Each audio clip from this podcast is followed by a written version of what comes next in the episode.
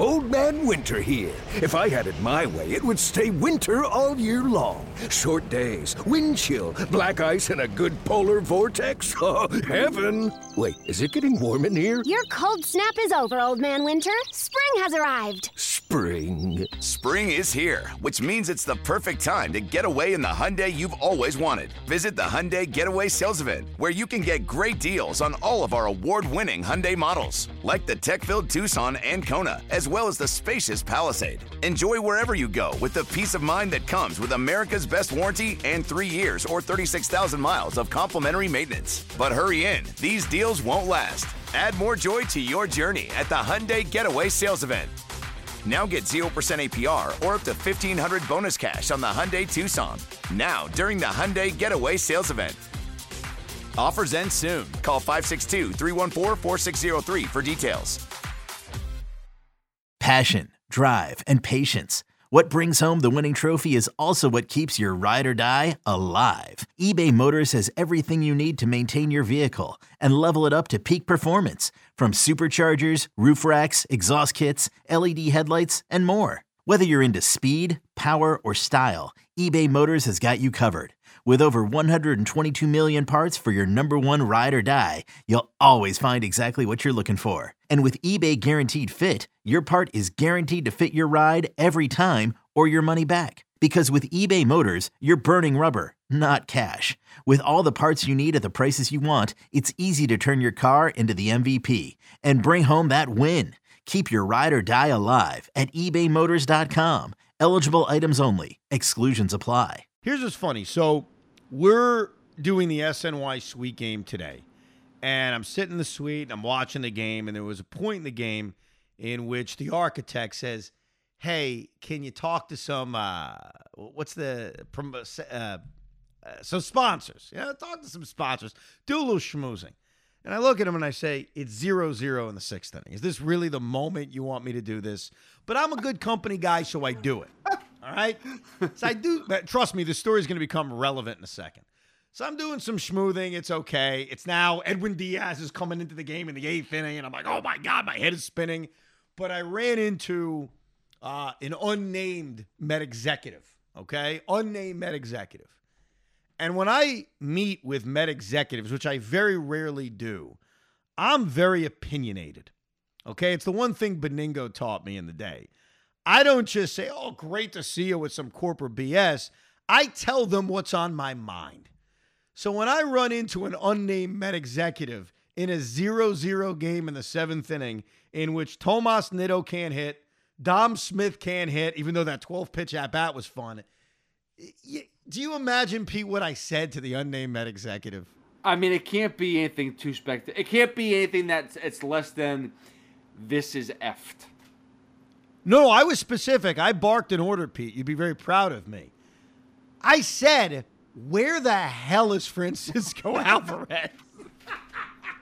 and what I got was this is what I, and I I'm not saying there's any kind of breaking news, but I did get a response. I got a there's an internal debate, you know, which is probably out there anyway, because the person I spoke to was in favor of Francisco Alvarez coming up. Now, maybe he was appeasing me. Maybe it was I don't want to argue with this raging lunatic in the middle of a Met game. But he agreed, but it's not, there's a group think going on. And so the, the positive I take out of that is they're debating it. And I think that the Mets are going to soon realize, and I'm okay with Mark Vientos too. I know Francisco Alvarez is the most talked about guy because he's the sexier prospect and the bigger prospect. But, and I do like the Alvarez appeal of catching him, even if it's only a few days a week, plus DHing him. Like you have both of those options as compared to Vientos, who could very well be your third baseman, but we clearly don't see an answer at catcher. Tomas Nido can't hit as solid as he is defensively, and James McCann can't hit as solid as he is defensively. So I think Alvarez, for plenty of good reasons, is the preferred guy. But I'd be excited about Vientos coming up too. So I do get the sense that this is being talked about and that it's a fair debate. And that's why Scherzer going down there matters. And it's why this slump, and it's a slump, it's an offensive slump this team has gone through, also matters. Because now you say, all right, it's late June, the lead's down to three games. It's not a panic move, but to your point, Pete, of seeing what we have, Let's see what we have. Otherwise, we're going to be screaming about making a trade for a bat. If you have a bat already here that can be productive, it's less that you have to trade for at the deadline. So I, am not telling you he's going to be called up tomorrow, but it's absolutely on their radar. And I would call him up tomorrow. I don't see any reason not to at this point. No, I, I agree 100%. And that's why, by the way, he was definitely appeasing you because if you chose to say the guy's name, he wants to be pro Alvarez. 100%. yeah, right. Like, could he actually have said, no, he's not ready, kid? I mean, I guess he could have. Hey, Evan, you don't know what you're talking about. He's not ready. And, and look, Pete, we don't know if he's ready defensively. I admit that. But there's a DH in this league, and the Mets don't have a good DH right now. So even if it's only catching him once or twice a week, or maybe more, but mostly DHing him, it's just about getting his bat in the lineup because there are three, I'm holding up my fingers, three weak spots in this lineup catcher, third base, and DH. And Pete, they're not adding three bats at the trade deadline. That's not realistic. So if one of the guys can be an internal at bat, that makes life a hell of a lot easier. And it's embarrassing that a DH is one of the the, the bad the sour spots in the lineup. That's embarrassing because we talked about that for years. I can't wait for the Mets to get a DH. We have so many players that can't field as well, but they could definitely hit. And now you have J.D. Davis or Dom Smith basically stinking up the joint. It's embarrassing. They it is. That. And, and look, the, their lineup of Nimmo, Marte, Lindor, Alonso, and then on most days McNeil is fine. It's very good, but you can't be overly reliant on it. And I think over the last few games, when you look at this offensive slump they're in, it's because those guys aren't tearing it up. Well, guess what? Francisco Lindor clearly is not going to tear it up every single day. And even Pete Alonso is having a great year, is going to have a series in which he goes 0 for 6.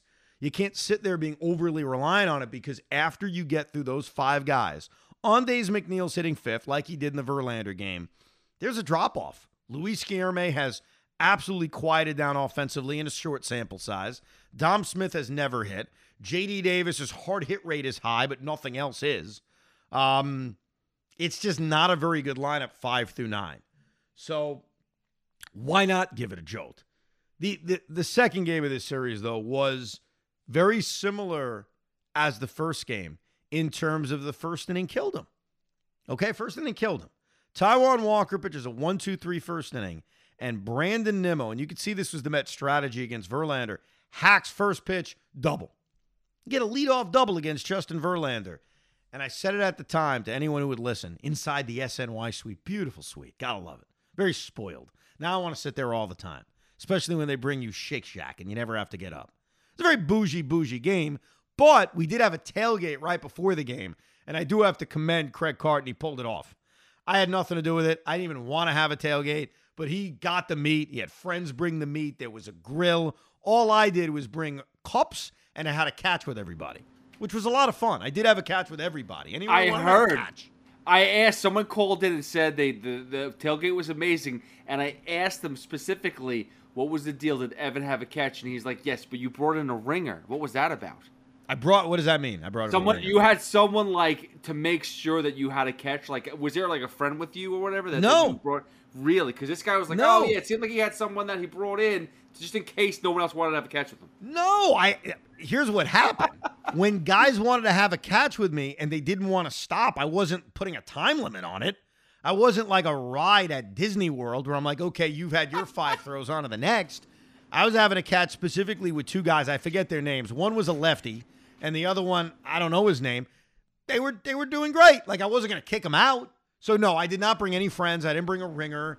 I'm just uh I'm a man of the people, Pete. What can I Oh wait, did it get too did it get awkward like it got too long? Like it's like, all right, dude, I I gotta do something else now. Can we stop playing catch?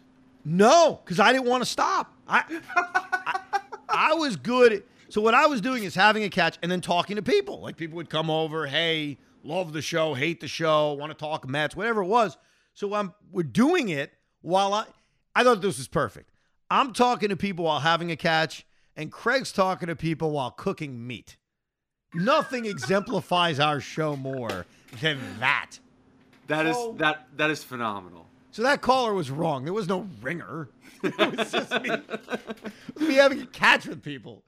But that was a lot of fun. And then, yes, the game. But here's the point lead off double Brandon Nimmo. You got to score this run. You got to score this run. And the architect of our radio station says to me right as Marte steps up, Hey, Evan. That's not really his voice, but I'm throwing it out there. Hey, Evan, should Marte bunt?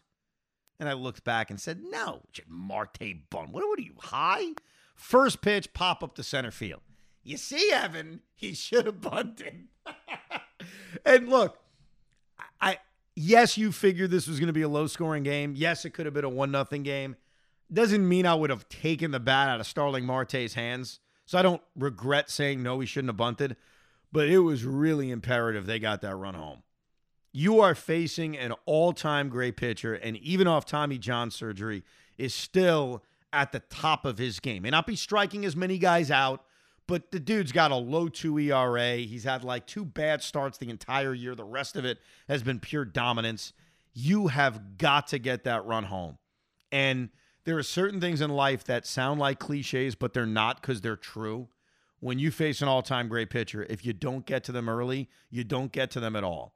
I learned that as a kid watching baseball. Justin Verlander today was an example of that.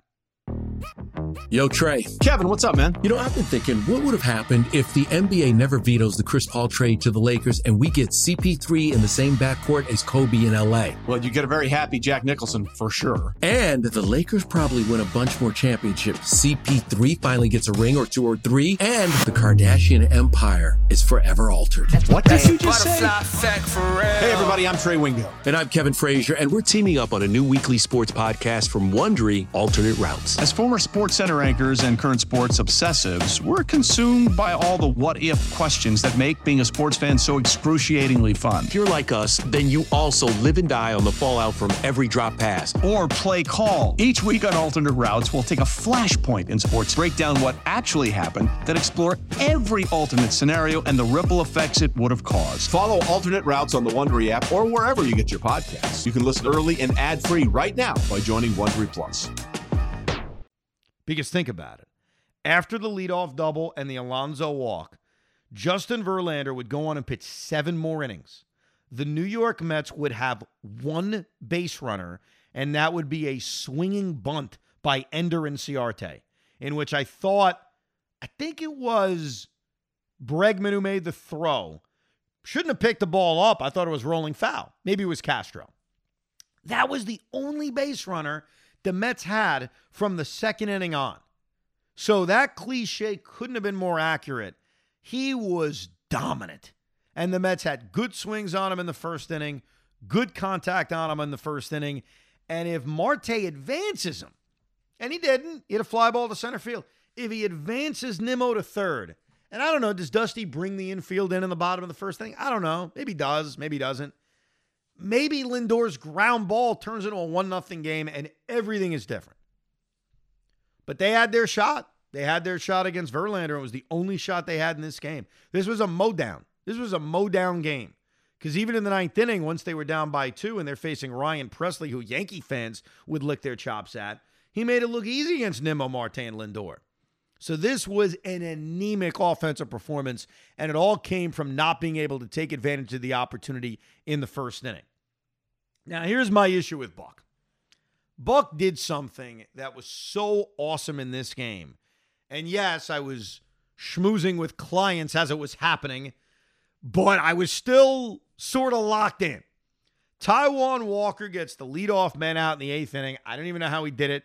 My dad was scoring the game for me at this point because again, I'm you know talking to clients. Great job picking the seventh and eighth inning of this game for us to do that. But and Craig didn't care. Like to him, he's like, whatever, great. It's like I'm not. I don't have to watch this game now for a few more innings. So all of a sudden, as I'm up there, and I know there's one out, nobody on, and I glance up, I hear the trumpets. I hear the trumpets. Here comes Edwin Diaz, and I love it. This is what I want as a fan, and this is what I want from my manager. Why'd I love it? You've got the top of the order coming up. You've got Jose Altuve. You've got Jeremy Pena, who's had a good year.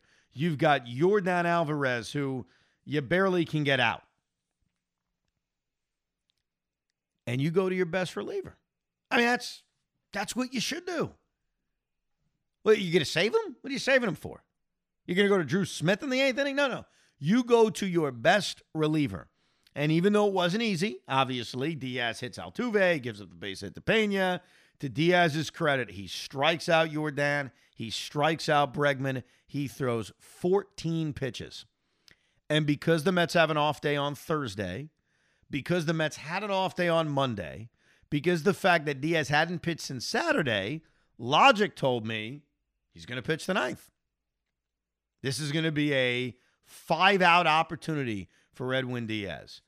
And then he comes out of the game. I didn't understand that. It's not as if Diaz threw 30 pitches, he threw 14 pitches. You have another off day coming up. I also thought that this was the kind of game, and Buck's done this before, where you say bigger than other games. We've lost two in a row. The off days that I mentioned, I thought he did that with the Dodger game, that finale against the Dodgers, where he treated it when he went to Diaz in the eighth inning as, hey, this is more important of a game. I was very surprised and disappointed that he goes to Drew Smith. Now, this is on Drew Smith. You know, Drew Smith is supposed to be after Diaz, their most reliable reliever, and he's the one that gave up the two-run home run to Jason Castro. But I, I didn't love that. Uh, to me, Buck should have left Diaz in this game, finished the ninth inning. Does it change anything? Did the Mets just lose the game in the 10th inning? Maybe so. I, I don't know. Probably so. Whatever. So that one disappointed me. You agree with that, Hoff, or am I being too hard on uh, Buck? I mean, I listened to his post game, and he sounded like he didn't really want to even pitch Edwin Diaz in that game at all. It seemed like he wanted him to give like a long layoff. I don't know why. He was like, with the extra day, we want we didn't really want to get it. We wanted to give him more time off, so we gave him the 14 pitches. But here's my question to you: Do you think because right after after Edwin Diaz gets out of that inning, that's the Pena and Alvarez injury, right? Do you think that lengthy delay? caused him to say, you know what, Diaz, sit this one out. You you were up, you did well, we you did what we needed you to do. Sit this the rest of the game out. Do you think that had anything, anything to do with it at all? I mean, it may have. Look, that was a very lengthy delay, and I was hoping that was going to affect Verlander because Justin Verlander's out in left field, like checking them out. Um, look, I I get in the regular season using things like that, or what Buck said in his post game of, "Hey, Edwin's thrown a lot this year. I didn't want to extend him." I get that. But when you're using him in the eighth inning, even though it's against their best hitters, it does seem with the off days around it, this would have been the moment to extend him. Like, I get it. You can't ask Edwin Diaz to throw 30 pitches every time he's out there, nor am I suggesting that. But there are certain times in a schedule in which it makes sense or more sense to do it on a given day. And because of the off days, because he hadn't pitched, it to me seemed like it made the most sense. I don't think the layoff should matter, but I, I guess it could have. And look, ultimately, it doesn't change the fact that Drew Smith failed and the Mets couldn't hit. It's just when Diaz came in that game, I don't know if you thought the same thing watching it. I assumed he was going to get the ninth inning. I looked at it as he's getting five outs. Yeah, I I, I 100% thought that. I, I expected like Verlander to be out, especially because of uh, the fact that it seemed like the lengthy delay. It seemed like he was hitting the 100 pitches or whatever it is. That was done. So it was like perfect. Give Edwin Diaz the ninth, and then we're to hit their, their closer or whoever the bullpen guy is, and that puts us in a good situation. And instead, it was Drew Smith serving a beach bowl. Yeah. Look, and it's. I hate to say how many different things the Mets need to add at the trade deadline because none of us want to see them mortgage their entire farm system. But obviously, they need another arm out of the bullpen. Like Drew Smith has had a good season. I don't want to sit here and just lambast him all the time, but this is not a great bullpen. I mean, it's obvious. They don't have guys that you really trust. Edwin Diaz is number one on that list by a lot. And, and I give Edwin credit. Even after he gave up the hit to, to, uh, to Pena and there's two on and one out, and you're facing Yordan and Bregman, I, I sort of had a confidence. You know, Edwin Diaz is, he hasn't been perfect, but there was a, le- a little bit level of confidence that Diaz was going to be able to get out of it. And to his credit, he did it. He did it against two of the Astros' best hitters. But it's a weakness that the second guy in your bullpen you go to, the most reliable pitcher after Diaz, is the one that gives up a home run to a guy who ain't very good in Jason Castro. Yeah, that was disgusting. And, and Edwin Diaz really did put a pair like he showed his balls right there. Like that not to be vulgar or whatever, but the reality is he could have imploded and in past he would have. But this year's Yeah, been so yeah. different, man. So it's you got you got to tip your cap to him. But again, like I, I don't know where else are you supposed to go if it's not Drew Smith, it's Adam Ottavino throwing up a, a meatball too. No, no, no, no. It's Drew Smith's the guy. Like I don't have any criticism of using Drew Smith. It was more maybe you could have gotten three more outs out of Diaz. And if Smith, Smith's the guy coming in the tenth inning anyway. I mean, let's face it. Like if Edwin gets the ninth, pitches the ninth, I don't think the Astros would have used Ryan Pressly in a tie game. But whatever, whoever they use mows the Mets down because they haven't hit in a while. You're gonna go to Drew Smith in the tenth inning. I mean, if I'm making a list of all the Met relievers and I'm saying, all right, what's my circle of trust level? To me, it's Edwin Diaz number one. It's Drew Smith number two. And then there's a huge drop off before you get to Seth Lugo and Adam Ottavino. And then what? Joely Rodriguez? No. So no. Jason No. Get out of here. We've seen that we've seen that play Oh happen. my god. I, I'm ready for the DFA Chasen Shreve already. I mean, he is just a Can kerosene on the fire. Can we get Miguel Castro back, please? I tell you, he drove me nuts too with all his walks and whatnot. He did, but I mean, how, what, a, what what an embarrassing trade. We never make trades with the Yankees, Let's and then not, we give it. wait, uh, let's not act like Miguel Castro is freaking uh, Rob Dibble in his prime. I mean, we got Joely Rodriguez, which, by the way, I, I- ran I- to Rob Dibble last week. Nice guy. I don't know why I used Rob Dibble as the example of a elite reliever. I just in that moment when Dibble was great. I remember when Rob Dibble gave up a game-winning home run at Chase Stadium and he ripped his shirt off. It's classic. He was with the Oh Reds. yeah, Yeah, just like just rip that some bitch off. but either way, it looks like Max will be back soon. It looks like Jake will begin his rehab soon. But again, you got to start that clock once he uh, gets going. But they got to get the offense going, and hopefully they'll add a jolt with Francisco Alvarez.